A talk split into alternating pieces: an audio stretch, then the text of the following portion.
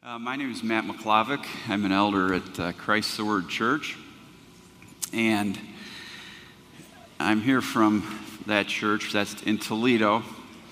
My uh, wife is back home with uh, several of our children. My daughter Audrey is here with us, right here in the front, with the uh, wave your hand higher there. That's Audrey. and uh, my wife is Adrian. I uh, have a son who is a little older than Audrey, who's Nathan, and then uh, three more sons and a uh, daughter. So I've got a 20 year old down to a two year old. And um, God has blessed me with, uh, with really a wonderful wife. Um, some here today may be wondering why it is that a man should address a room full of women on the topic of cultivating feminine deference. I can't hardly say that, such a mouthful. Perhaps the reason that I was chosen to explore this issue with you is that I am married to a woman of great feminine deference, and I have learned firsthand how well she carries out this very difficult calling. And in contrast, as an elder for now many years, I have also seen firsthand how hard it is for a man to be married to a woman who is lacking in proper feminine deference. And so I will speak to you today forthrightly and unabashedly about this great need of true femininity in our families and our churches. And let's uh, begin by opening in prayer. Father, we ask for your Spirit to be upon us.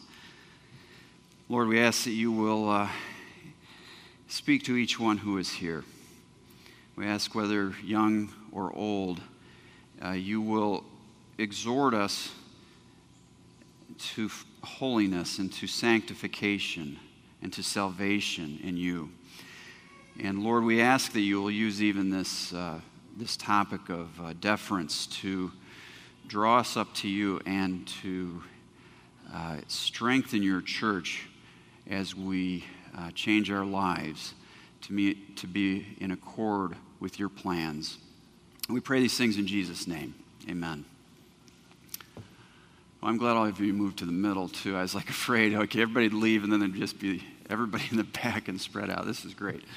Uh, feminine deference is one of the most highly valued and godly characteristics that a children, girl, or woman could aspire to attain. A characteristic that, when exercised properly, affects changes in her husband, her children, her friends, her church, and yes, even the world around her. A characteristic that wields the very power of God and brings great glory.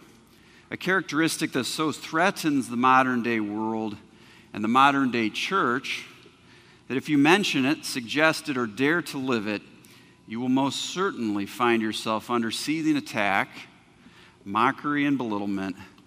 Deference is a ca- characteristic that is completely countercultural and completely Christian cultural. Let us begin today with a working definition of deference. So, this is my definition of it, but we need to be on the same page. It is the ability to respectfully and graciously yield or submit to the judgment, opinion, or will of another. I will say that again. It is the ability to respectfully and graciously yield or submit to the judgment, opinion, or will of another. So then, this Christian power that I speak about the power that is to change everything is based on yielding and submitting.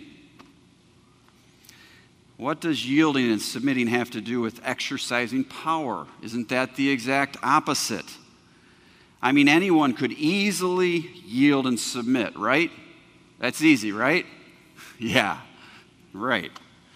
It is far more difficult than it sounds because the ability to voluntarily, to voluntarily yield and submit, hinges on that which is beyond us, that which is beyond our natural inclinations, desires, and abilities. So, how many men, women, or children grow up saying to themselves, When I grow up, I can't wait to live a life of yielding and submitting to others. How many? Zero. From the earliest of ages, a child must learn to yield, submit, and fall in line with the order that has been established. If not, he or she will become an absolute terror. At the heart of the ability to defer is the ability to exercise trust or faith in something or someone else. This is why the worldly person becomes unhinged when they think they may have to trust in anyone but themselves.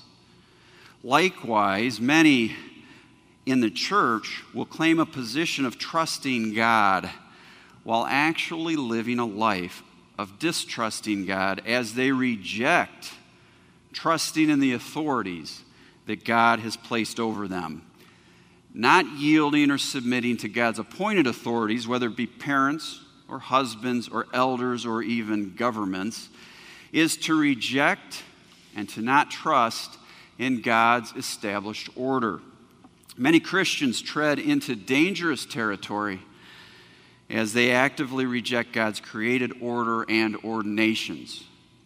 Instead, the Christian life should be characterized as a life of deference encompassing both male and female alike.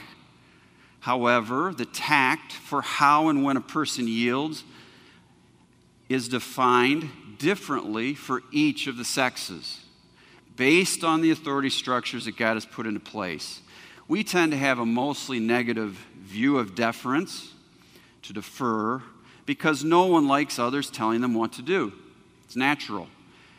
And if you're looking for the perfect scenario for you to naturally and willingly exercise your deference, then you really don't understand the high calling and high honor of deferring, of sacrificing your life to God.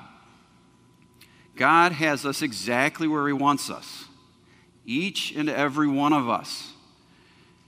If you think that you could be more deferential if only God would change your setting, if only you hadn't made some misstep that got you into a tough setting, you are completely missing the boat of God's providence and work in your life.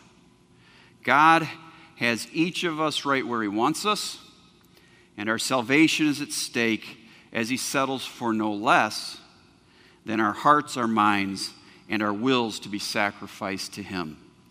Yet you say, I'll sacrifice it all for God, but not for some sinful, foolish man you placed over me.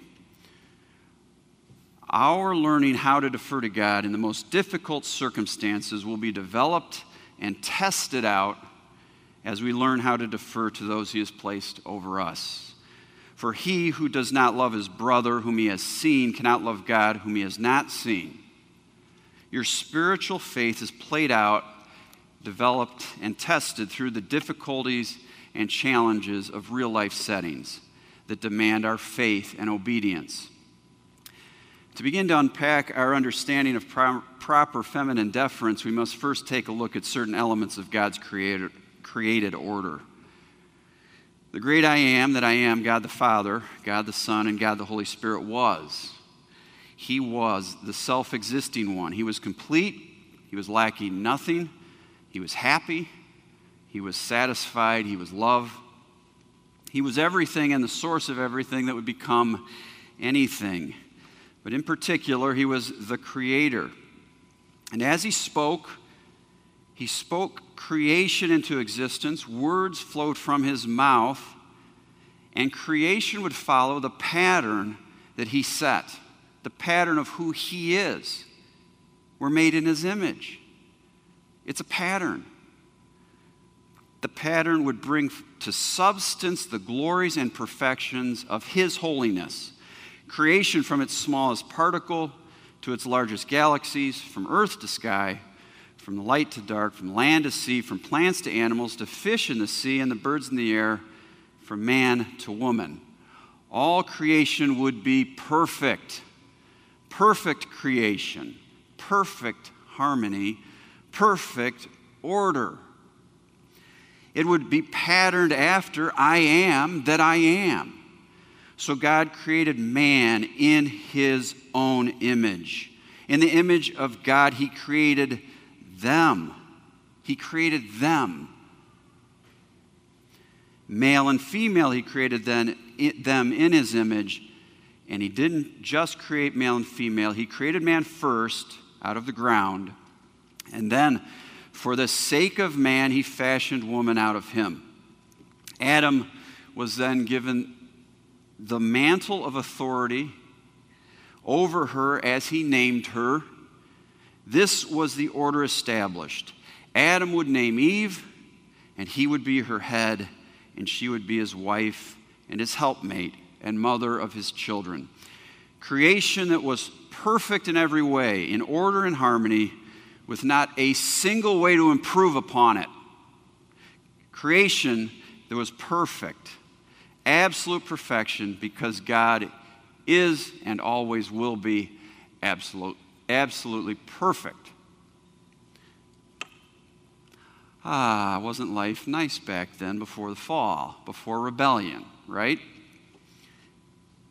Adam and Eve were tempted, and then they had a thought, an idea that was seemingly not too radical of an idea, at least not by today's standards. Just a little taste of forbidden fruit. Certainly could not lead to anything too bad, could it? The concepts of lying and murder and strife and cheating and stealing and adultery and shame and broken relationships were not known to them. They were not understood by them, they were not even imagined by them before that fatal taste. How could such things come from such a little act?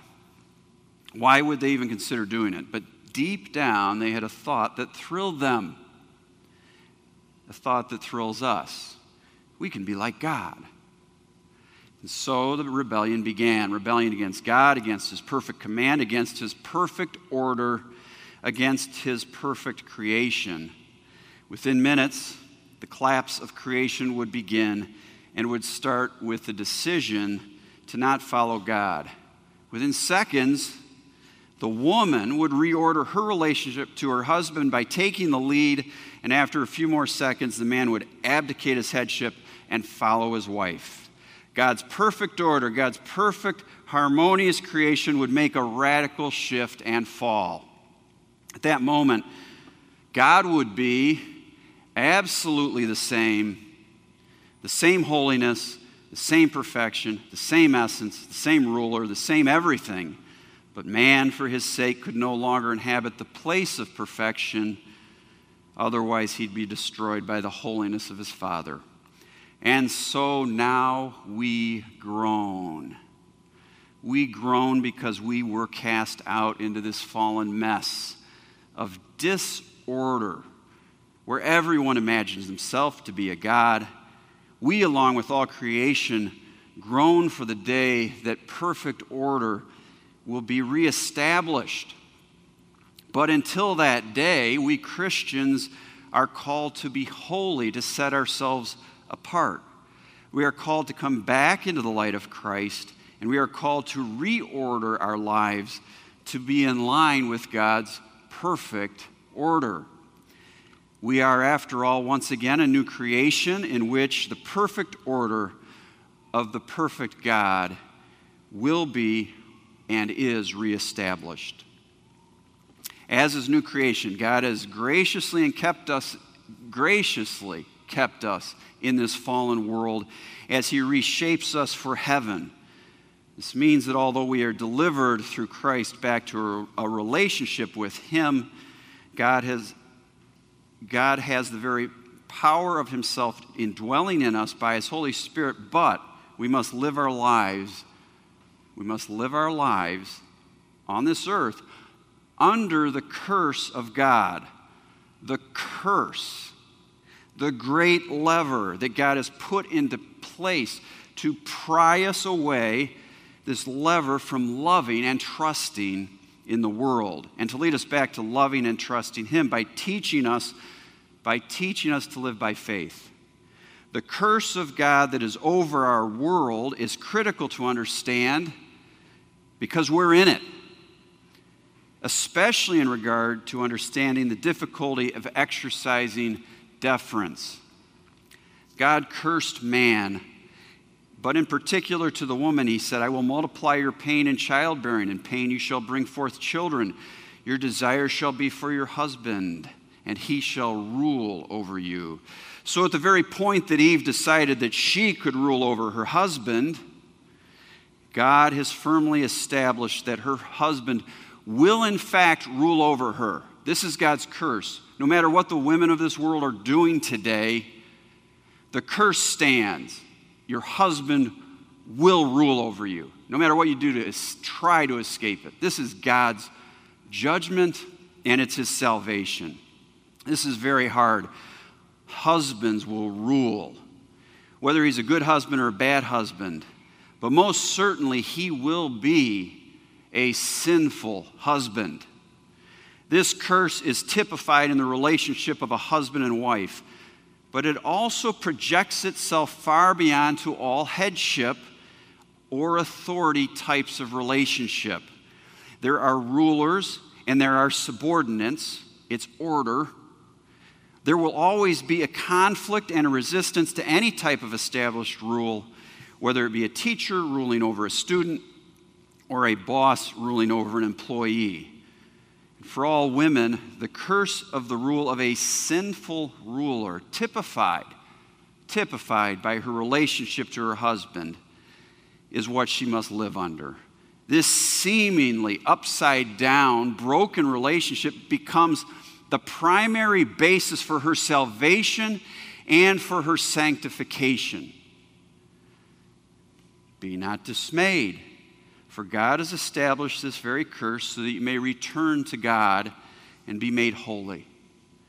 If you will not be ruled by your husband or by your appointed authorities, which is the reestablishment of God's perfect order, then you will, in fact, not be ruled by God. Right now, as I speak, there are women sitting here in this room who think they are okay with God, even, they, even though they will not fully submit to their husband or other appointed authorities. One day God will remove the curse, but until that day, we must learn to live with it through the power of Jesus Christ instead of trying to escape it. That's the lever. God perfectly created woman, He perfectly created her, and He created her to be a helpmate and a mother and a wife. And she is perfectly equipped in every way for this station in life. She is most highly capable and has been given a most glorious calling to fulfill. But today the world mocks you with its lies. Lies put forth by Satan through scoundrels of men who want the free love of women but despise the cost of responsibility that goes with that love and lies put forth by women who vehemently despise authority, headship, and especially fatherhood, and will do anything to prove they don't need a husband or a father or a head or a provider. They have been taught. They have been taught. They have learned. They have become wise. They need not trust in anybody but themselves. God, in fact, created woman to be the very glory of a man. She's the crown of his head. She is flesh of his very flesh. She is his beautiful bride, and she is the mother of all mankind. How great is that? She must not strive to become a man. She is as Adam named her, and as I would say of my wife, she is all woman. The Lord said, It is not good that man should be alone. It is not good. I'll make him a helper fit for him. Here in Genesis 2:18 we find God saying that man needs help. God made him this way. God made man perfectly this way, lacking. He would not make it in life without help. But was it all about man? No, since God made man to need a helper, the helper was to be a most valuable part of the plan. After all, God had said later that the two would become one flesh, one body. So anyone who argues in any sense that man is more important than woman has a mental hernia. Their elevator has not made it to the top floor. Man is lacking, and man is in need of great help. Women, you are to excel in this calling of being a helper. Now, I'm going to connect this helper stuff to deference later. This is groundwork. Women, you are to excel in this calling of being a helper. And if God has given you a husband, you are to excel in helping him. For every man who excels truly, and there's exceptions, look for a woman, though, who's more glorious right behind him. And if he happens to be a godly man, well, then look for a wife who exceeds him in godliness. But is it really only about husbands and wives? No, every daughter, every young lady here, every older woman who has no husband should be living their lives following the same godly pattern a helper to God's church, a helper to her employer if she works, a helper to young ladies, a helper to children, a helper to struggling mothers, a helper to older women, to older men and women you name it, she has the position, she has the, the makeup to be a helper. It is of highest esteem in God's kingdom, highest esteem. For even the Son of Man came not to serve, but to serve. Women, you are the glory and crown of your husband, and you are the glory and crown of a manly church that serves the Lord with all vigor. You complete the man. And if you won't or don't take up your calling, well, quite frankly, you will suffer under the weak and the weakness of an incomplete man. Let me speak to those of you women who think you should be more in a partnership with your husband or with your authorities that God has placed above you. Many of you think that your husband or the church uh, should take on the duty of being your helpmate. Yes, the church is full of women who have bought into the partnership lie that our world preaches. Partnerships uh, really mean to the worldly uh, person, to the worldly, worldly woman, I'll help you, you help me. Let me say this God did not make man to be your helper. God did not make man to be your helper. This may come as a shock to some of you. Yes, godly men will do all sorts of things that will help bless, provide, protect. Man has many things they are responsible to do, and hopefully they're being exhorted to do that right now in other sessions. But God did not make man to be your helper. And how many women here sap their husband's energy, strength, and focus so that they can be the center of his attention. A good man has much to do and accomplish, and your help is absolutely essential to him. This is how God made it. Look, however, to home where a husband's wife demands that he be her helpmate, and you will find one pitiful setting. The wife will never be content or happy without her husband's full attention.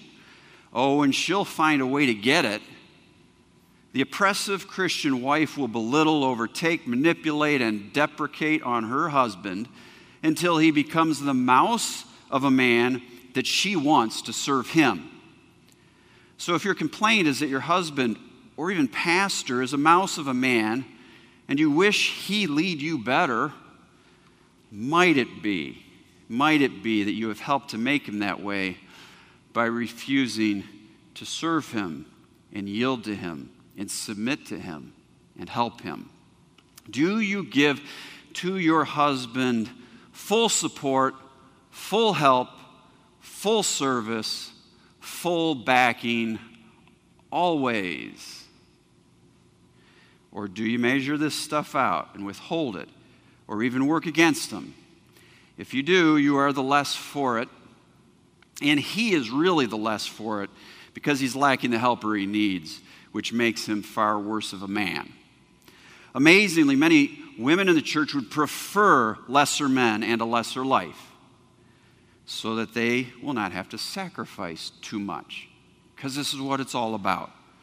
Many of these same women enjoy searching out the sympathies of others for how terrible it is to have men who don't lead or properly provide, who are not loving them enough. Yes, these men are likely failing in many areas of life and are held responsible by God for their failure, but would they be failing to the degree that they are if their women were exercising complete deference? In a few cases, yes, they'd fail. But in most cases, given some time, the men would start to shine. There's nothing more powerful than to, to in Christ to change a man than having the complete and strong support of a great woman. Yes, every husband needs to be called to lead, but if you are not willing to follow and support, even when he's difficult or even when he's wrong, you are in effect killing your husband, you're killing your own flesh. If this is you, stop it, repent, and take up the staff of helpmate. It's your highest calling and it's your greatest gift. My own wife, Adrian, is a real woman of deference. And by that I mean she has struggled through a lifetime of giving up her life for the sake of her husband, her family, and especially God's church. In stark contrast, Adrian has a sister named Jennifer who lives a very different sort of life. Much fruit, according to its kind, has been born of these two women. And I asked Adrian to write down some of her experience of uh, learning deference, of giving up the world, while at the same time her close sister pursued it and continues to pursue it. Uh, I asked her to write somewhat of a little autobiography of her and her sister, kind of parallel track, back and forth between what's going on in their life. And I asked her to do this because I think uh, many of us uh, can find uh, at least a struggle if not the same, uh, same story, at least the struggle of how hard it is to, uh, to live this sacrificial life that uh, you and I, as a man, are called to live. So, this is my wife, Adrian. And this is a little bit of her story.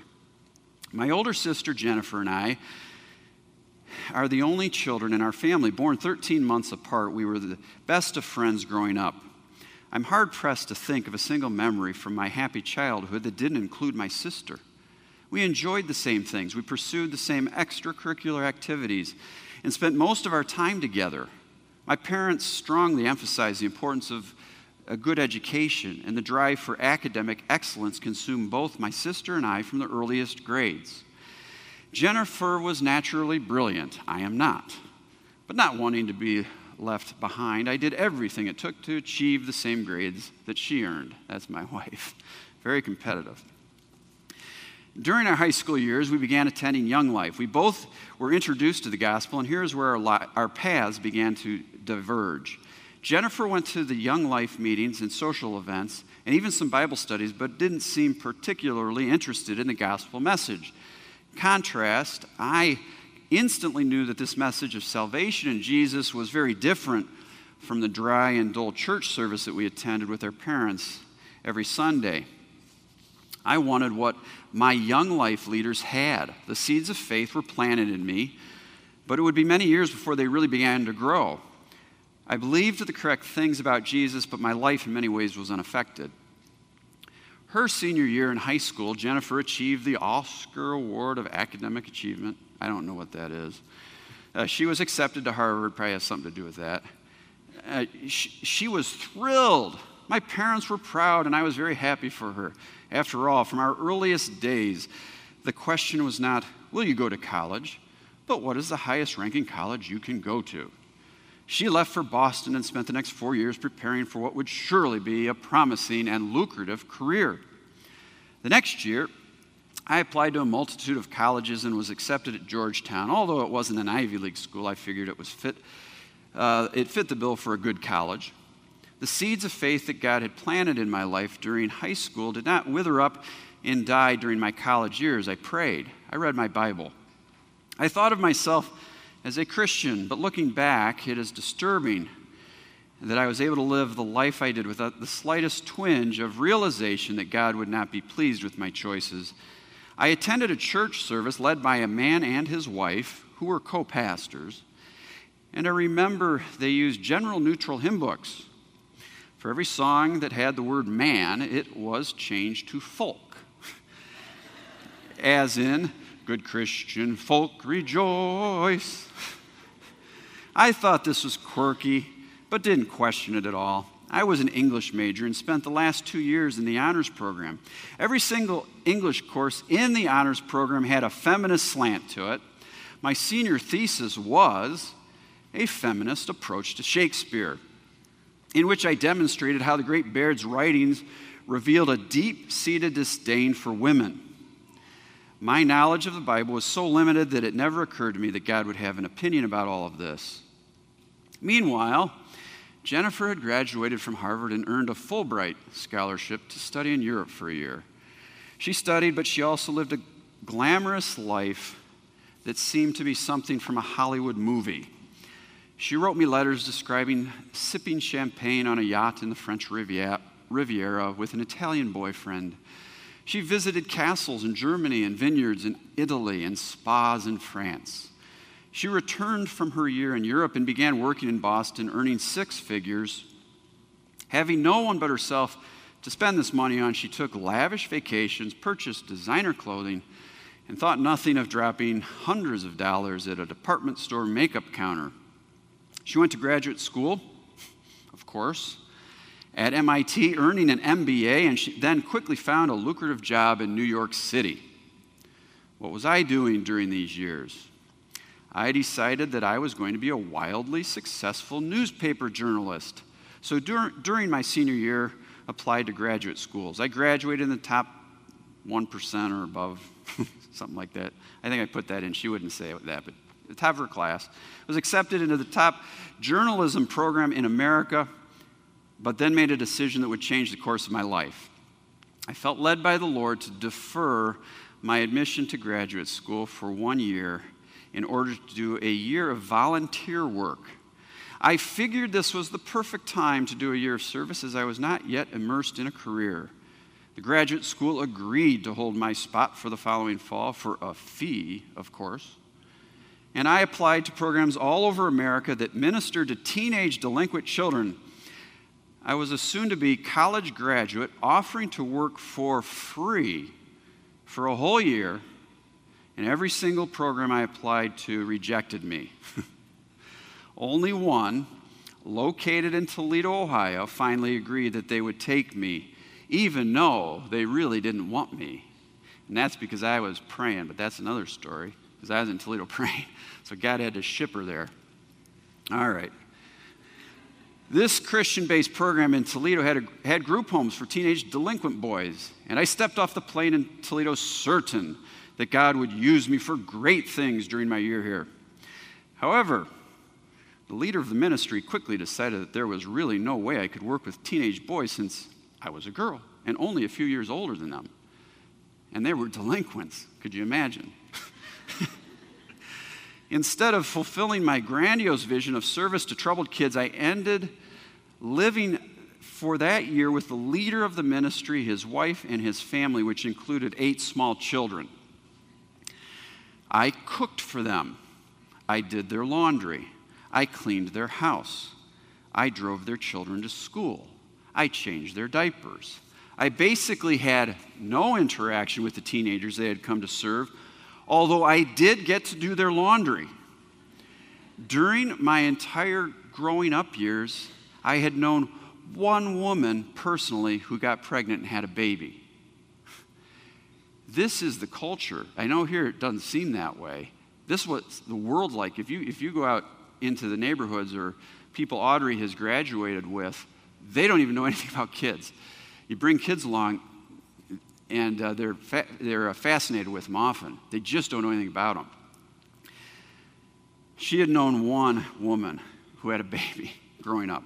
I was completely unfamiliar with young, young children to say that this turn of events was a shock is an understatement. The mother of this family quickly assessed the situation. A 21 year old feminist didn't, who didn't like kids was going to be living with her family for a year. She started meeting with me every morning for Bible study before her children woke up. Uh, we woke up at 4:50 each day to do this. She began by teaching me about every single woman in the Bible and how she fulfilled the calling that God had for her. I kept a journal at that time, and after the first week of this study, wrote in the journal, quote, Women are supposed to submit to men. Hmm. It's an interesting idea, but I don't buy it.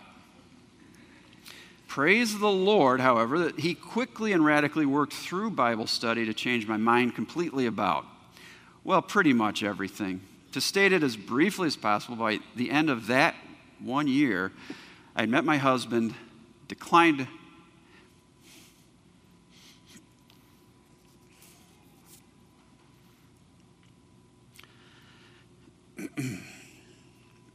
declined my admission. Excuse me, but my, I am moved because my wife has given her life. I had met my husband, declined my admission to graduate school, and decided that a high powered career is not what I actually wanted. My parents and sister were horrified. I got married and mainly to appease my family enrolled at the local university to earn a teaching certificate to teach high school English. So my student eh, during my student teaching I became pregnant with our first child. They were even more horrified. What a waste of an education. What about my career? How could I? Matt and I had our first two children, became deeply involved in ministry, and lived a happy life. Well, happy, but you know, full of struggles, but happy life. During those years, however, whenever the Georgetown Alumni magazine arrived, which list, listed the details,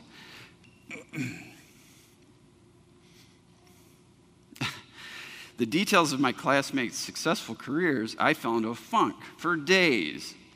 My sister would visit once a year, and I felt inferior and inadequate. I remember she visited one scorching summer. She had recently returned from some lavish European vacation on the Mediterranean Sea. We couldn't afford air conditioning in our little house, and it was 90 degrees and humid.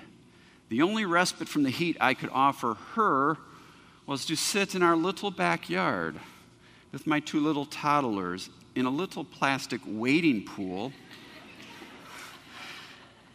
I realized how pathetic my life must seem to her in her eyes, and it stung. I knew deeply that I was doing what God wanted me to do, and there was satisfaction in that, but I still wondered if I was missing something when I compared myself to my sister. We were married for 10 years before I finally and wonderfully was released from this burden. At that time, God convicted Matt and I that we were holding on to the world's idea of what our life should be. God's order, God's order was not dictating our decisions. The world's order was dictating our decisions. I discovered that my own idea of happiness was deeply rooted in un- unbiblical ideas. This conviction infiltrated many areas of our life, from our finances to our family size to our choice of churches. I see so clearly now what eluded me for so many years that leading a life of self sacrifice is the only fulfilling way to lead one's life and the only way to please the Lord. My family is still somewhat horrified at the life we live. Why would we want to raise children until we are in our 70s? Why would we want to exhaust our finances and our schedules with church stuff? But their questioning of our life no longer bothers me because Christ has given me such joy and peace in the decisions that we've made And I do see acknowledgement on their part that our life is filled with blessing, even though they don't understand it. As Christ has given me contentment in the station he has for me, a place of self sacrifice, I view my sister differently than I used to. First, I love her and pray for her salvation because that is the real difference between us. That is why I'm joyfully able to live a life of self sacrifice while she is living a life of self indulgence. Where has this life of self indulgence led her? Well, you can guess it. Broken relationships with many boyfriends, two divorces, alcoholism,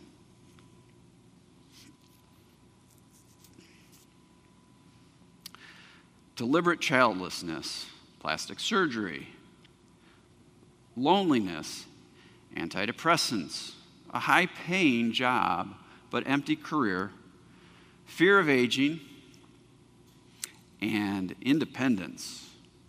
She's attained everything that the world says is valuable, and she's miserable. For 20 years, she has called me year in and year out, crying because of the destruction she has brought on her life. And yet she still views our life as provincial, narrow, and antiquated. She feels sorry for me, and I pity her. I look at my two daughters. One is still very young, and I pray for her salvation and that she'll understand these things. The other is entering womanhood with a faith that I didn't even know existed when I was her age. To look at my daughter and see her embrace God's calling for her brings me joy that I don't really know how to describe.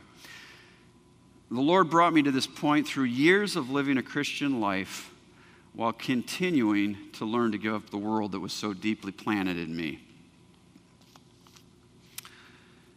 These reflections of Adrian give us a pretty good picture of some of the dynamics at work, both in the world and in the sanctification process that a godly woman must go through as she becomes a new creation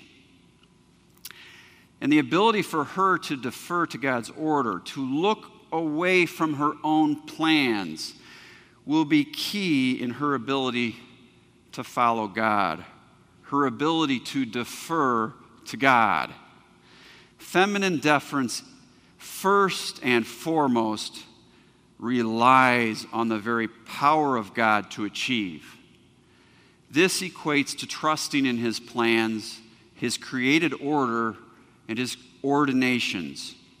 Faking deference without trusting in God will leave you disappointed, empty, and frustrated. Satisfaction from God will only come about when you embrace His intended plan. As my wife Adrian said, leading a life of self sacrifice is the only way. Practically, how good are you at respectfully and graciously yielding or submitting to the judgment, opinion, or will of your appointed heads? Let us consider each of these attributes for just a few minutes, and you do the evaluating. First, with respect, respect and deference. How well do you show to your authorities respect when you defer to them? Do you still honor them and speak kindly of them to others, even in regards to the matter that you deferred in? Or perhaps do you begrudgingly give in while telling others of your sacrificial yielding?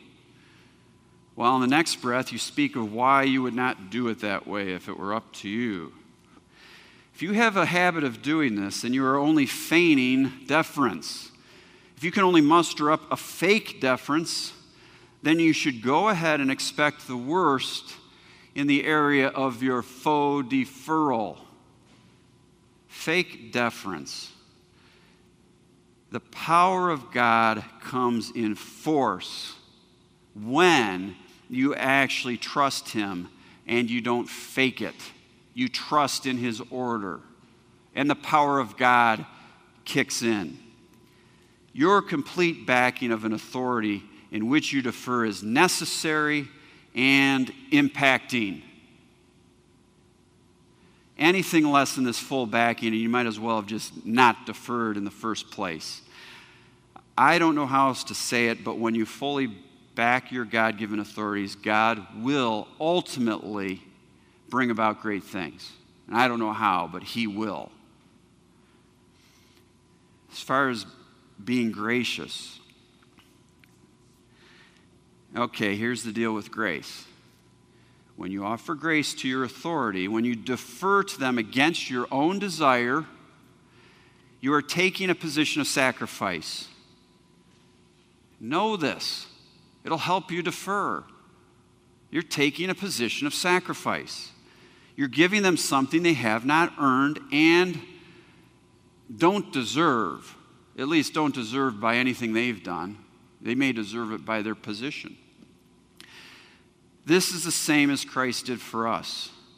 At the heart of deferring is the fact that you don't want to do what the other person wants you to do, right?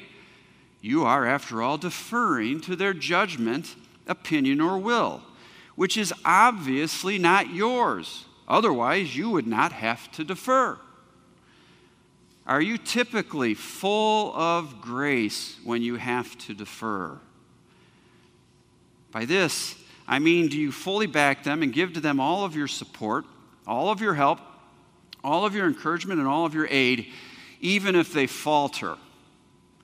And you give of yourself willingly and joyfully? Or do you make those who you have deferred to pay for your grace? I'll give you a little and you give me a little, and maybe we can work something out. Or if you give me some of your mandrakes, then I'll reward you later tonight. Or I'll back you when you convince me that you are right and I am wrong, and not until then. No, instead, you must embrace your position as a follower of your authority without expectation of payback or dividend. God will give you your dividends a hundredfold by following his structure and his order. Don't demand payback from those to whom you defer. You are giving them a free gift the gift of God's grace that is found in your deferral. Powerful. Powerful. Yielding and submitting. Yielding and submitting is really hard to do. You must understand yourself as being under authorities and you must anticipate your authorities and be ready to follow. Okay? This helps with yielding and submitting. Know your position, try to anticipate them, and be ready to follow. The nub of the problem is this at times you may agree with an authority's decision, and at times you may not. Yes, you feel really good when someone asks you to do something, you're full, in full agreement. But when you are in full disagreement, what do you do? First, you must be ready to yield and submit to your authority. Be ready to do it. This means get ready to follow even when they may be wrong. And if they're wrong in a big way, it's still your job to follow and to help them. God's made this order.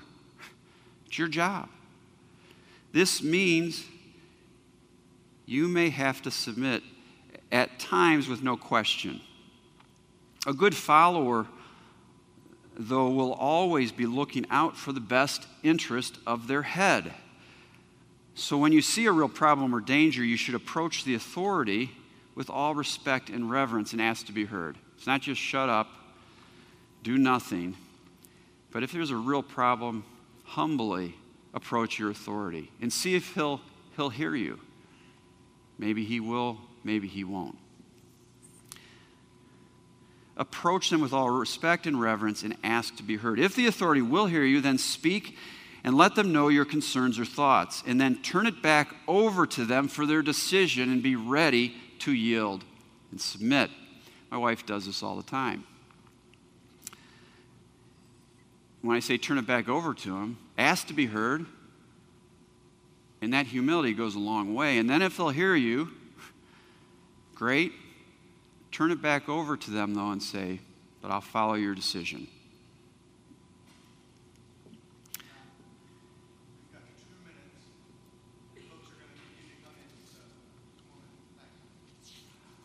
Well, I have a lot more than two minutes left here.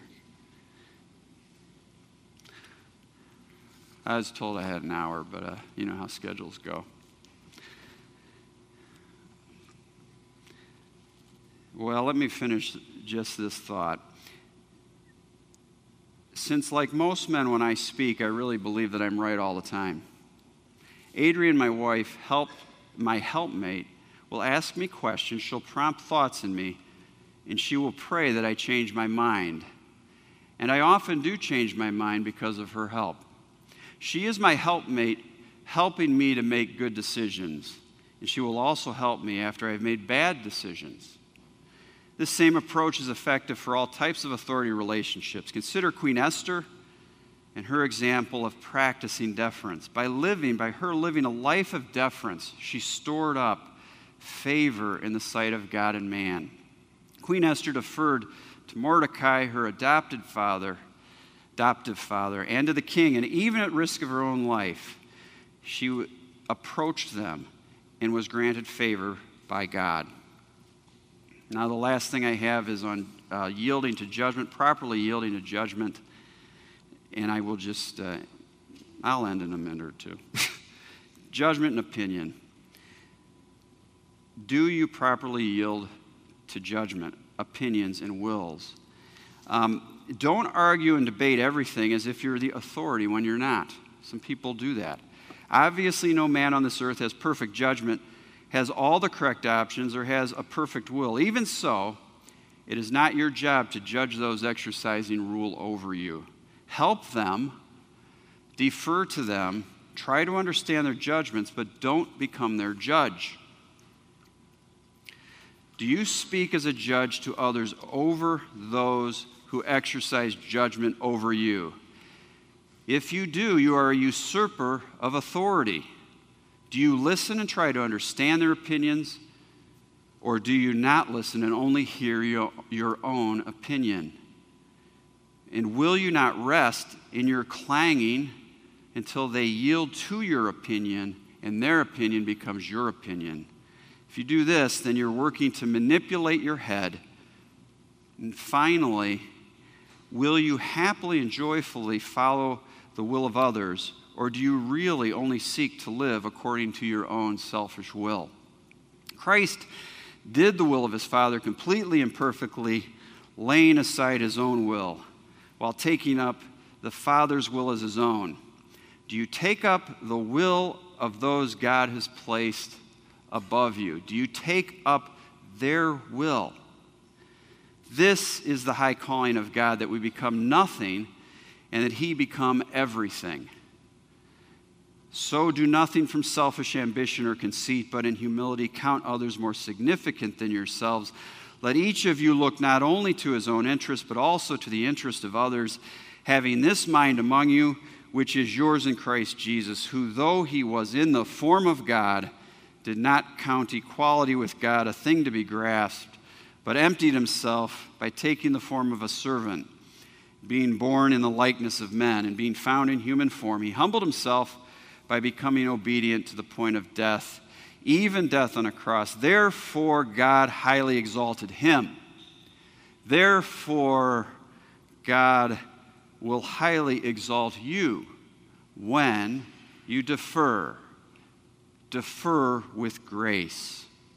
Defer with grace. And one last exhortation relax. Relax in God's will for your life God's will for your life is not that complex.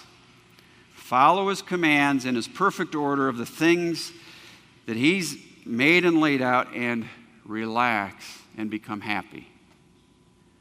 How many of us live in continual strife because we must achieve everything our own way? Oh, how we try to find another way around Him and His perfect plans for us so that we can be like God's. Give it up and rest in Him. You will be amazed how He will give you peace and satisfaction in Him when you stop kicking against His goads. He has already done everything for you. Will He not love you forever? Let's pray.